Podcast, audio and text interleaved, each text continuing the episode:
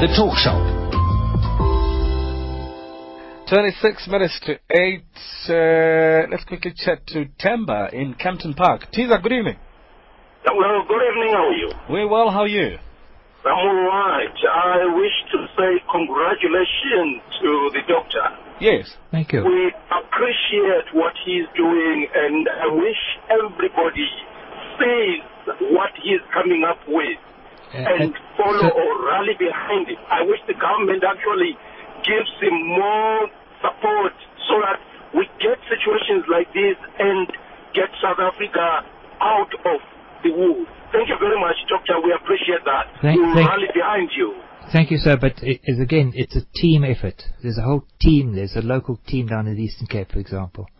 And uh, SMS from uh, MR in Cape Town. What is the potential of this job creation through delivery of municipal services to the youth and women?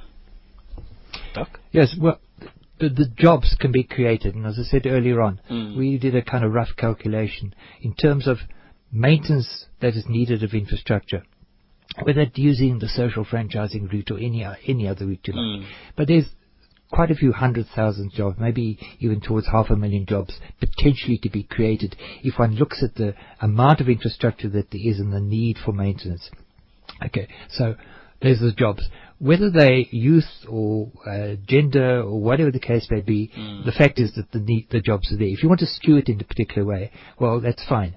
But uh, we, we tend to find it um, that it's the people who come forward and said, say, we see an opportunity for us and for the- people that we would like to employ. And, and so, irrespective of who they are, they tended so far to be more mature people because they, they've come forward with the opportunity. You can't force it on anybody. That's true. Uh, so they've tended to come forward as being more mature people, and as I said, they tended also to be uh, uh, ladies more than men. Um, because you're trying something new. You, you, you, you, want to, you don't want to try to make it too difficult in the beginning. Uh, so it's a question of who's got the right spirit. It's difficult enough as it is without trying to force uh, someone to become an entrepreneur, entrepreneur who doesn't actually have the skills to do so. But uh, in time, in time, all these things will come. And I see the turnovers are not bad for people who are starting out. Uh, yeah, but uh, you know, to, to to run a small business, create and run a small business, and be responsible for people, you do need people with maybe a certain, hesitate to say, a certain maturity. Yes. Uh, somebody who's maybe you know of experience of something like this before they they know how to handle uh, you know to handle people who may be older than them or somebody too young and may not relate to older people that would have to employ. I don't know. We haven't actually had a case like that yet. But create anyway, get the jobs, uh, the potential there created, get the funding in place, uh, and then uh, we will find that a, a lot of different people, maybe surprising to us, will come forward and be outstanding successes at this. We don't know yet. I like the fact that you're open to anyone who's willing to Uh, do it. yeah. How can people get uh, in touch with you, Doc, for, for more discussions and to see if you can help them try and get it? Well, I prefer if they emailed me. Yes. It's K W A L L A-L-L. at Yes. CSIR C-S-I-R. dot co dot za. dot co dot So it's like Kenya, Wales, Australia, London, London at Yes. Canada, Sweden, India, Russia. dot co dot za. For more information. Yeah. Doc, many thanks. This is the kind of work I think I could do. As I was saying to you off air, I was Mm-hmm. toying with the idea of learning how to do plumbing. Uh, plumbing, yes, okay. Yeah. Because a lot of plumbing skills would be required for this, certainly, Yes. yes.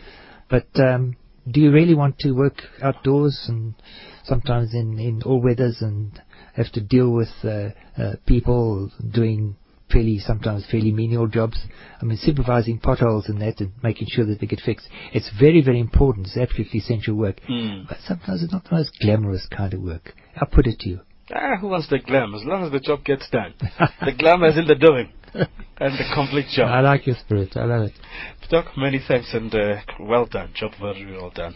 You, you, you, you make South Africa great because uh, you came up with an, an idea, innovative idea, and it's working. But a team is doing it. A Yes. team is doing it. And we want to have some more teams doing it in other parts of the country. So, you know, please, uh, I'd love to hear from you. But there's got to be commitment, local commitment.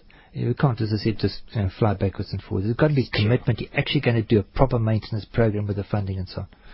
Dr. Ken Wall at the CSIR. Please email him, kwall at the csir.co.za. You never know, he might come and visit and help you start off and uh, make sure that infrastructure in your area uh, serves, serves your needs much better. We'll chat to Andrew Barre, co-founder of uh, the Siyakhula Education Foundation, also talking about skills and how to help people really have a better chance at, uh, at good life. Stay with us. Manza, we are very brand conscious people in South Africa. Any brand that you're wearing, any brand that you're driving, any brand that is in your house, if any person talks bad about it, you fight. You say, you know what, this is my brand. You don't talk bad about that, you know. And and that is seen with ambassadors taken, uh, you know, to other countries, especially when they were from the opposition parties. They don't uh, disagree anymore. They agree because you represent the brand South Africa, sir. Join me, Mandla Shongwe, on Heads Up on SFM, weekdays 4 to 6 a.m.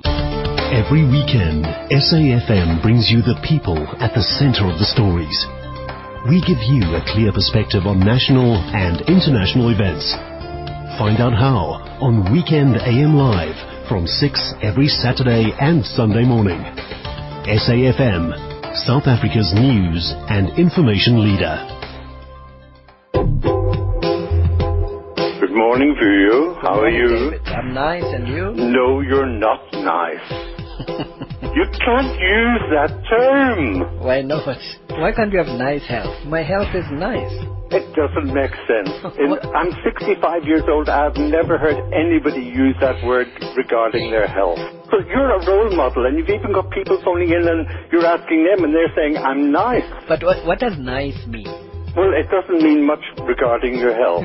it's the wrong word to use. It's just unusual. You're not used It's, to it. it's very unusual. So have your say on the open line on Wednesday mornings with me, Vuyo Mbuli. The Talk Shop. 19 minutes uh, to 8. Joining us on the line, the co not on the line, in studio, beg your pardon. So used to talking to people on the phone. The co-founder of uh, Siyakhula Education Foundation, Andrew Barre. Andrew, good evening. Thank you for joining us. Hi, good evening. Great to be here. How How is the foundation going? Yeah, it's great. Um, we've been around for about uh, six years, Yeah. and as the name would suggest, we've uh, involved primarily in education. Uh, and we've been working in township communities over that time uh, on various projects. Um, and we win some, we lose some, as things go. Uh, but in general, I think it's it's uh, an issue that's really important to us, and I think um, I think it's really important for the country that Where, where did the idea for putting the foundation together come about? So, I mean, like all good things, uh, these things happen by accident a little bit. Yeah. Um, we, I guess, a bunch of circumstances came together, and we ended up a group of people in Ivory Park with a little computer training center, Mm. uh, and we started working with people from their community, and things really have just grown quite organically from then. Mm-hmm. Um, we got involved with a wonderful organization called the the Youth, uh, which has got uh, a national reach around South Africa that's Right. helping uh, kids access post-school opportunities. Mm. And then I think what's been really interesting for us um, and exciting at this stage is we've been really looking at how do we blend uh, technology and education. And I think we all are quite well aware of the massive gaps we've got in the system. Yes. You know, we can all spout all kinds of statistics, and Hmm. it, it really is as bad as it sounds. And how do we then leverage technology, which is so pervasive in every other aspect of our lives? Mm-hmm. How do we leverage that in a positive way that can help, particularly young kids at a school-going level, to improve their knowledge and their abilities so that they can access uh, decent opportunities in the future? And the ones that never had the opportunity who have done the trick, couldn't go to tertiary education, to, to higher institute, to institute of higher learning, who would could, could use a skill or two to start somewhere. Yeah, that's exactly right. So, I mean, we, we, we've got a computer uh, literacy training centres uh, that run in Ivory Park and Diepsloot and uh, f- hopefully a few more opening by the end of this year.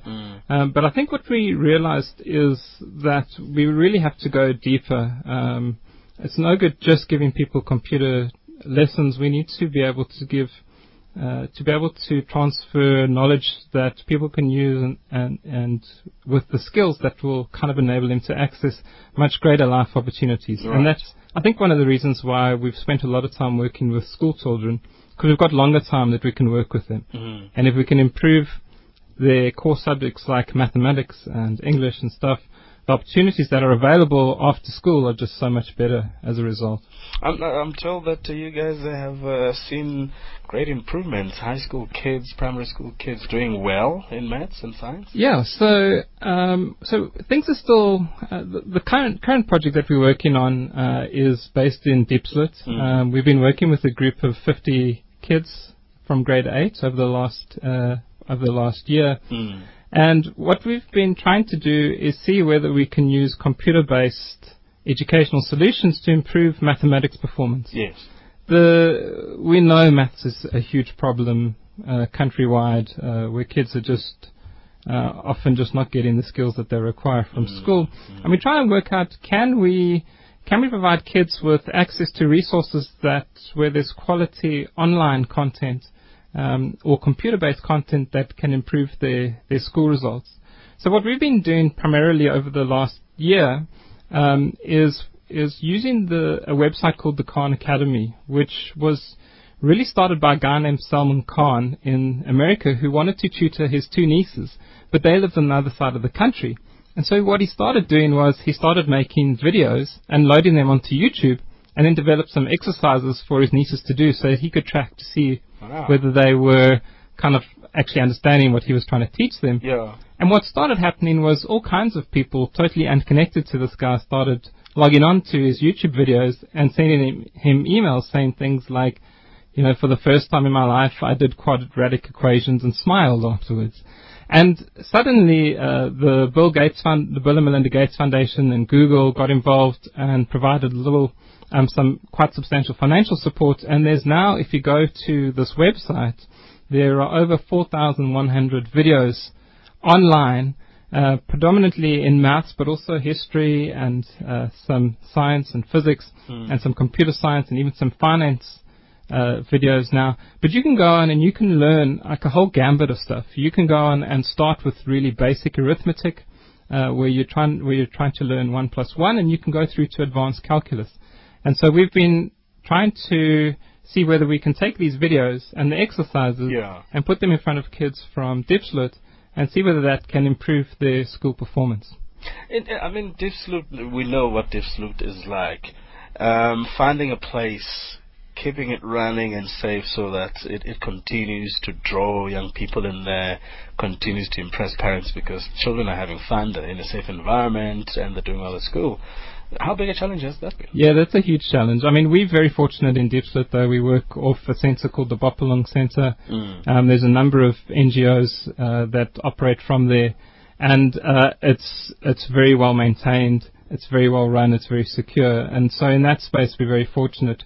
Um, you, you know, I think there's an important part to everything that we do, Mm. and that's like there's a big emphasis on by invitation. So we extend an invitation to um, to people to join us and to take part in our programs, and we we we find that the people who come through are just incredible individuals, and Yeah. often as a result of them being there and forming a collective community as a Mm. result, um, there's there's a lot of self management that happens, and people take ownership of these projects, and they and they really feel like like this belongs to them, and they really feel a sense um, of of being connected to what we're doing, which makes maintenance and those kind of issues, I think, a lot easier because people feel like they have a vested interest in this. Impressive because uh, I, I just feel that the level of people being energized about education and about seeking knowledge.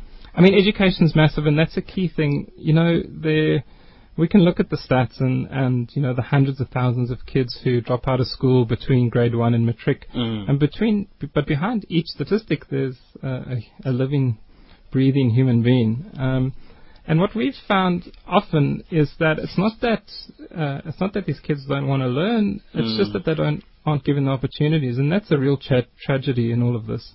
And so, initiatives like this computer-based learning uh, Yes. are really just about providing opportunities for those individuals who who want to access this to do so. And we we've just found there there are just countless countless of people who are longing for this and are thirsty for this and are hungry for this. How many are you able to absorb? Because Dip, is a big place. Yeah, there are other surrounding areas too. So, so maybe I can just take a quick step back and Yeah. just have a quick uh, and and discuss a little bit what what we did last year. Yeah. Um, and that will feed into that question. So.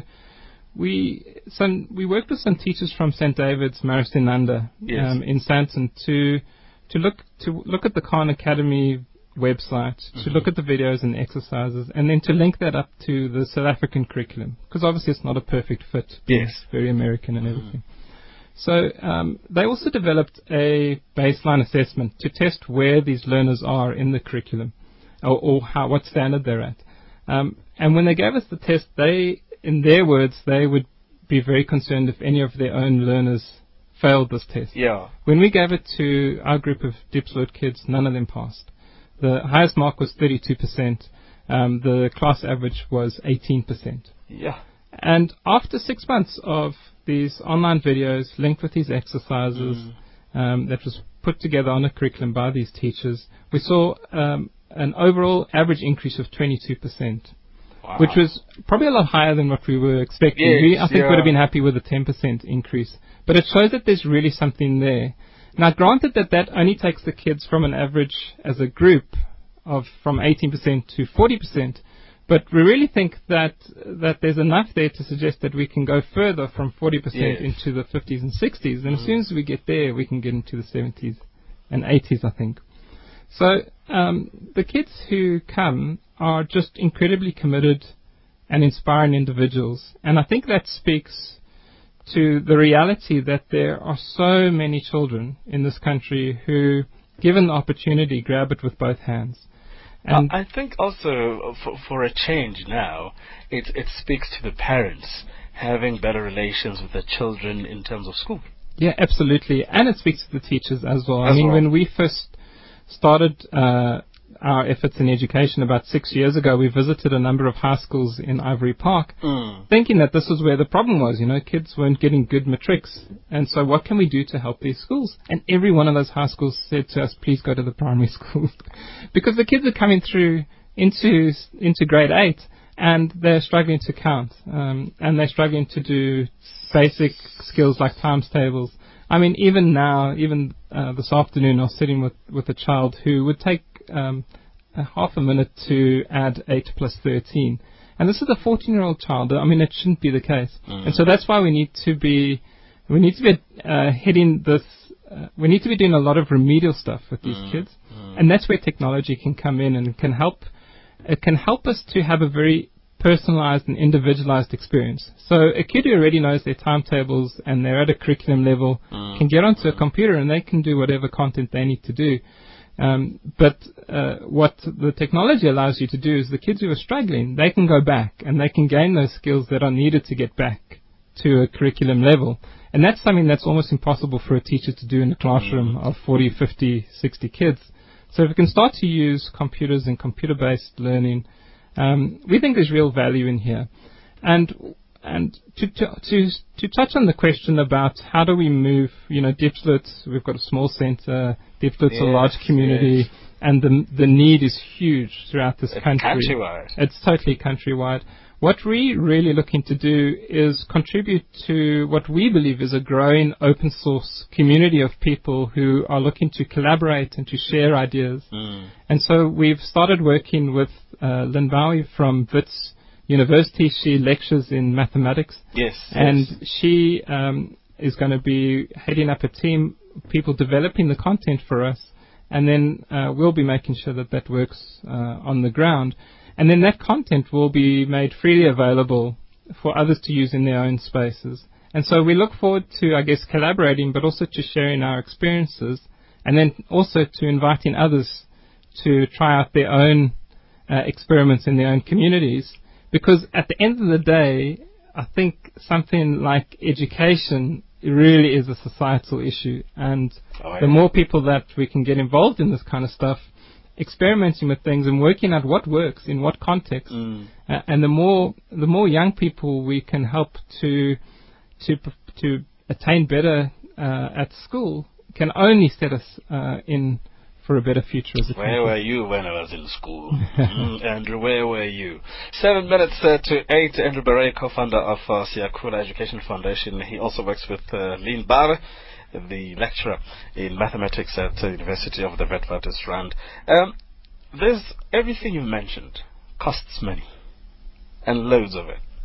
Where do you get it? Who's helping you? And how do you sustain yourself? So, I mean, we've been really, um, we've been very fortunate in that we've had uh, some long-term donors, uh, Datatec in particular, Mm. and Hatch, uh, the engineering firm, um, have been instrumental in helping us to grow this. And then we have a private um, family trust that's that's played a key role, particularly in the last uh, year or so, helping us to grow. But we certainly could do with as much as we can possibly get. And it is a big limiting factor, obviously, being able to access Yes. these finances. Yeah. But what we, what's really important for us is that everything that we do, first of all, needs to be effective. It needs to work, obviously, but it also needs to be sustainable.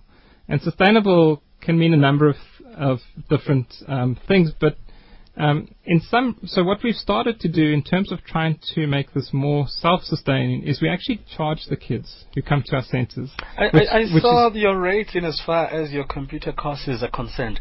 That really not bad. So I must confess. Yeah, so the really adult training is probably about um, a quarter of what you would pay if you went to a suburban college or, or somewhere. Yes. Um, but and then on the kids program with the maths, we charge fifty rand a month, um, and we haven't found that to be a barrier uh, to entry in any way Yes. so far.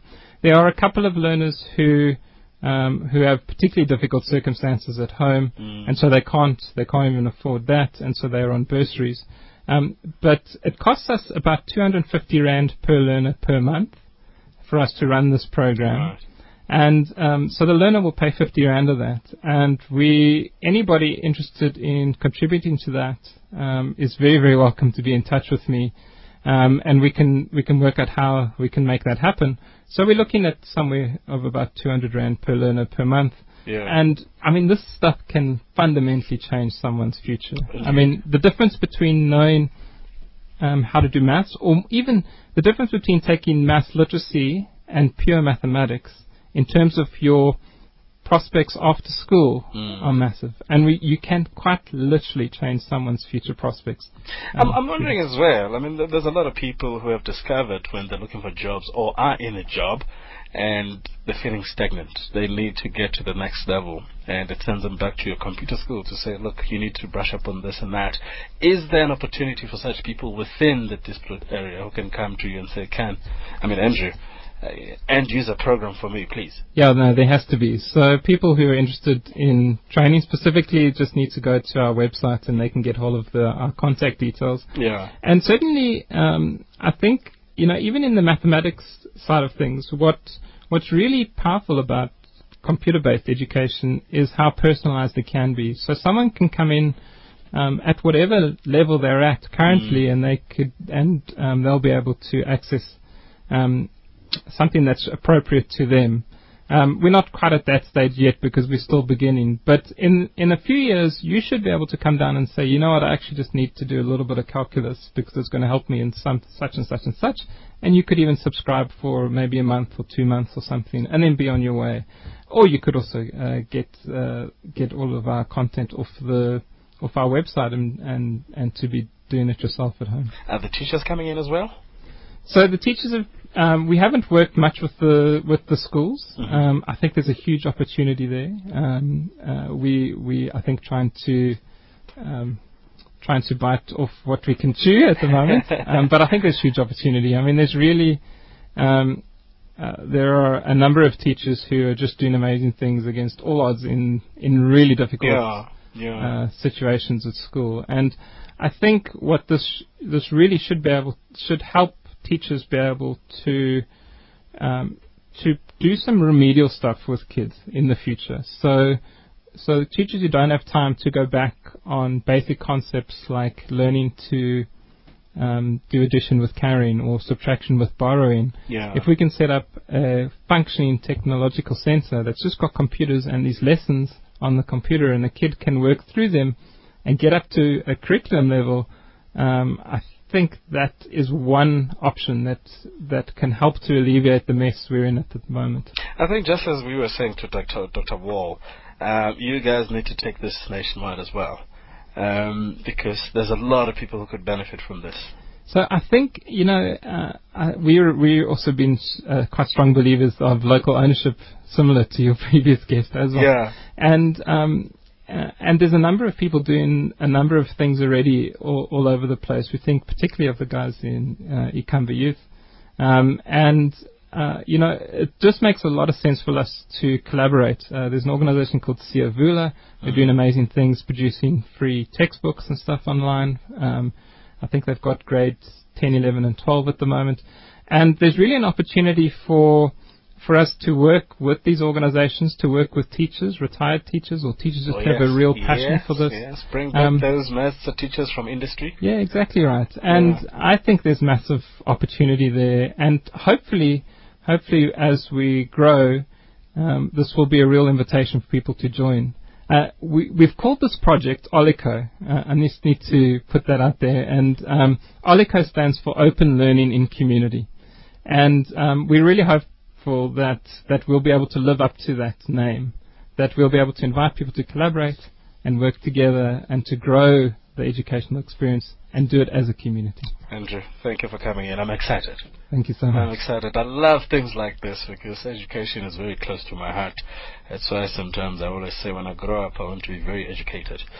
But that's uh, something for another time. but thank you for coming through and uh, keep up the good work. I hope you get all the support and all the resources and all the money you need Great. to, to Thank you grow so much. this and uh, improve that uh, local ownership, as it were. It's 8 o'clock, time for the news with the Grechos.